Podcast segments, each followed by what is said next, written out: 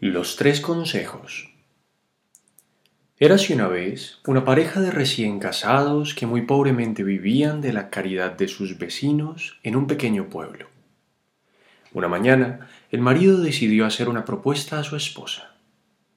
Amor mío, me marcharé de nuestra casa por un tiempo. Buscaré un empleo y trabajaré duro hasta que haya ganado el suficiente dinero como para regresar y poder ofrecerte una vida más cómoda y digna no sé cuánto tiempo estaré lejos de ti. Lo único que te pido es que me esperes y me guardes fidelidad. Yo por mi parte prometo serte fiel. Se despidieron y el joven partió con tristeza en busca de una nueva vida de luchas, esfuerzos y esperanza. Después de varios días de viaje a pie, encontró un hacendado que lo aceptó como ayudante para realizar tareas rurales en su estancia.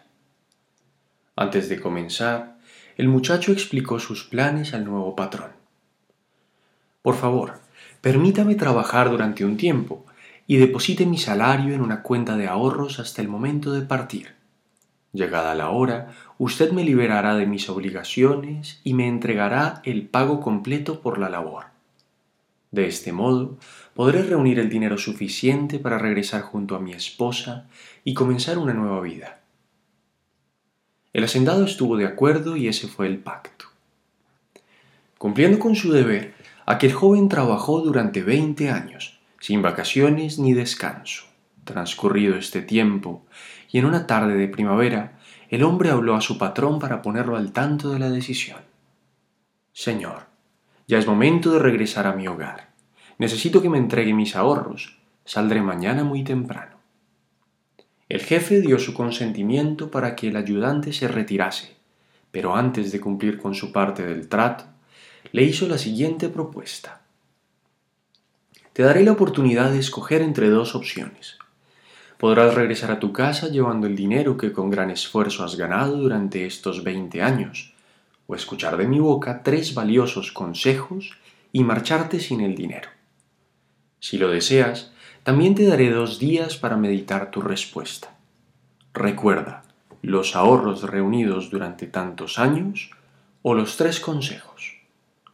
El trabajador aprovechó los días que le ofrecía su jefe para tomar una decisión, aunque con muchísimas dudas, pues se trataba de todo el dinero que había reunido durante 20 años para lograr una vida feliz junto a su querida esposa. Él respetaba profundamente a su patrón, lo consideraba un hombre de gran sabiduría y estaba seguro que lo quería tanto como a un hijo. De modo que, luego de mucho pensar, buscó al hacendado y le respondió Escojo los tres consejos. El hombre le recordó entonces Si te doy los consejos, partirás sin tu dinero. Sí, sí, lo sé, pero deseo oír los consejos. El hacendado calló durante un momento. Finalmente lo miró a los ojos y le aconsejó Primero, nunca tomes atajos en tu camino. Los senderos más cortos y desconocidos te podrían costar la vida. Segundo, no seas curioso de aquello que representa el mal. La curiosidad por el mal puede ser fatal. Tercero, jamás tomes decisiones importantes en momentos de odio y dolor. Es posible que te arrepientas por el resto de tus días. Luego de darle los tres consejos, el patrón dijo a su empleado, Aquí tienes unos deliciosos panes. Estos dos son para alimentarte durante el viaje, y el tercero es para compartir con tu esposa cuando llegues, por fin, a tu casa. Entonces el hombre se despidió de su antiguo jefe y partió. Tras veinte largos años fuera de su hogar, se dispuso a emprender el extenso camino que lo conduciría al reencuentro con su mujer. Pasado el primer día de viaje, el hombre se cruzó con otro viajero que le preguntó cuál era su destino, a lo que él respondió Me dirijo a un pequeño pueblo muy distante, el cual se halla a más de veinte días de caminata por estos senderos. El viajero le dijo entonces Este camino es demasiado largo, yo conozco un atajo que te conducirá a destino en unos pocos días. El hombre se alegró al pensar que quizá llegaría pronto a su hogar, y no dudó en tomar el atajo que le indicaba el desconocido.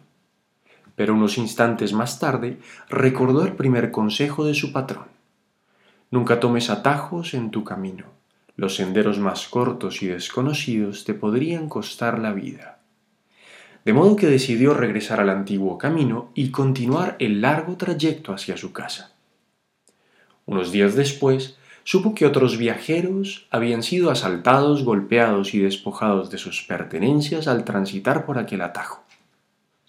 Era evidente que el camino conducía a una emboscada.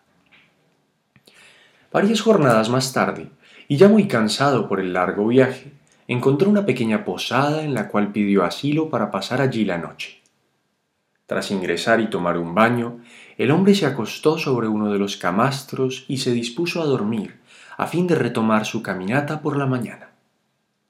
Pero en mitad de la madrugada se oyó un grito aterrador que provenía del exterior, y el viajero despertó sobresaltado y confuso. Rápidamente se puso en pie y abrió la puerta de la habitación, con intención de descubrir lo que estaba sucediendo. Pero entonces recordó el segundo consejo de su patrón. No seas curioso de aquello que representa el mal. La curiosidad por el mal puede ser fatal. Obedeciendo aquella sabia recomendación, se limitó a cerrar la puerta de inmediato y regresar a la cama, con el fin de conciliar nuevamente el sueño. Al amanecer, el gentil anciano que atendía la posada le ofreció un desayuno caliente, que el viajero aceptó de buen grado antes de partir. Luego de desayunar, y cuando ya se disponía a emprender su camino, el posadero le preguntó si había oído gritos durante la noche. El hombre asintió y se sorprendió ante la confesión del anciano, quien le explicó que una extraña criatura se dedicaba a atacar a los huéspedes que de madrugada salían tras oír sus horribles alaridos. Ha tenido usted mucha suerte, agregó el hombre. Ningún viajero ha conseguido sobrevivir al ataque del misterioso animal, con excepción de los monjes y los sacerdotes. Contento por haber salvado su vida, el viajero se despidió del anciano y continuó su marcha.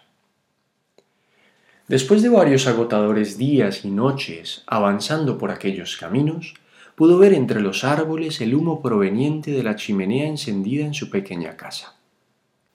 Al aproximarse, distinguió tras los arbustos la silueta de su añorada esposa. Aunque la noche caía, reparó en que ella no estaba sola. Finalmente, y al acercarse aún más, pudo comprobar la presencia de otro hombre que descansaba sobre una pila de leños, mientras ella lo acariciaba con cariño. Al contemplar la inesperada escena, sintió que su corazón se llenaba de odio y amargura, y guiado por un impulso incontrolable, decidió correr al encuentro de los dos para acabar con sus vidas y vengar aquella traición. Inhaló profundamente y apresuró el paso, dispuesto a llevar a cabo la terrible idea, pero se detuvo con gran esfuerzo al recordar el último consejo de su jefe. Jamás tomes decisiones importantes en momentos de odio y dolor. Es posible que te arrepientas por el resto de tus días. Por tanto, el decepcionado esposo reflexionó un momento y finalmente optó por pasar la noche refugiado entre los árboles, a fin de descansar y tomar una decisión más adecuada cuando despertase por la mañana. Al llegar el día, el hombre pensó que lo mejor sería regresar a la hacienda junto a su patrón. Pero antes necesitaba ver a su mujer, dialogar con ella y comunicarle que él siempre le había sido fiel. Se dirigió a la casa y llamó a la puerta. Cuando su esposa atendió y lo reconoció, le abrazó con gran intensidad y emoción. Pero inmediatamente él le reprochó con tristeza que lo hubiese traicionado con otro hombre, a lo que ella respondió sorprendida. Jamás he faltado a nuestra promesa. Te he esperado y te he sido fiel durante todos estos años. Confundido y un tanto alterado, el marido preguntó Entonces, ¿quién es ese hombre al que acariciabas ayer por la tarde? Aquel joven es nuestro hijo. Poco tiempo después de tu partida supe que llevaba un niño en el vientre. Impresionado y feliz por la grata noticia, el marido besó y estrechó a la esposa entre sus brazos e inmediatamente se adentró en la casa para abrazar y conocer a su hijo. Luego comenzó a narrar toda la historia de su viaje a fin de poner al tanto a su familia sobre cada detalle de lo sucedido, y depositó sobre la mesa el último pan, aquel que su jefe le había obsequiado para el momento del regreso. Pronto reparó en que el pan había envejecido un poco y se veía como piedra, pero de todos modos decidió partirlo en honor a aquel hombre, que con sus sabios consejos había salvado su vida, así como la de su esposa y su hijo. Al partir el pan, descubrió con gran sorpresa que éste estaba hueco, y en su interior contenía todo el dinero que él mismo había ganado durante aquellos veinte años de trabajo en la hacienda de su patrón.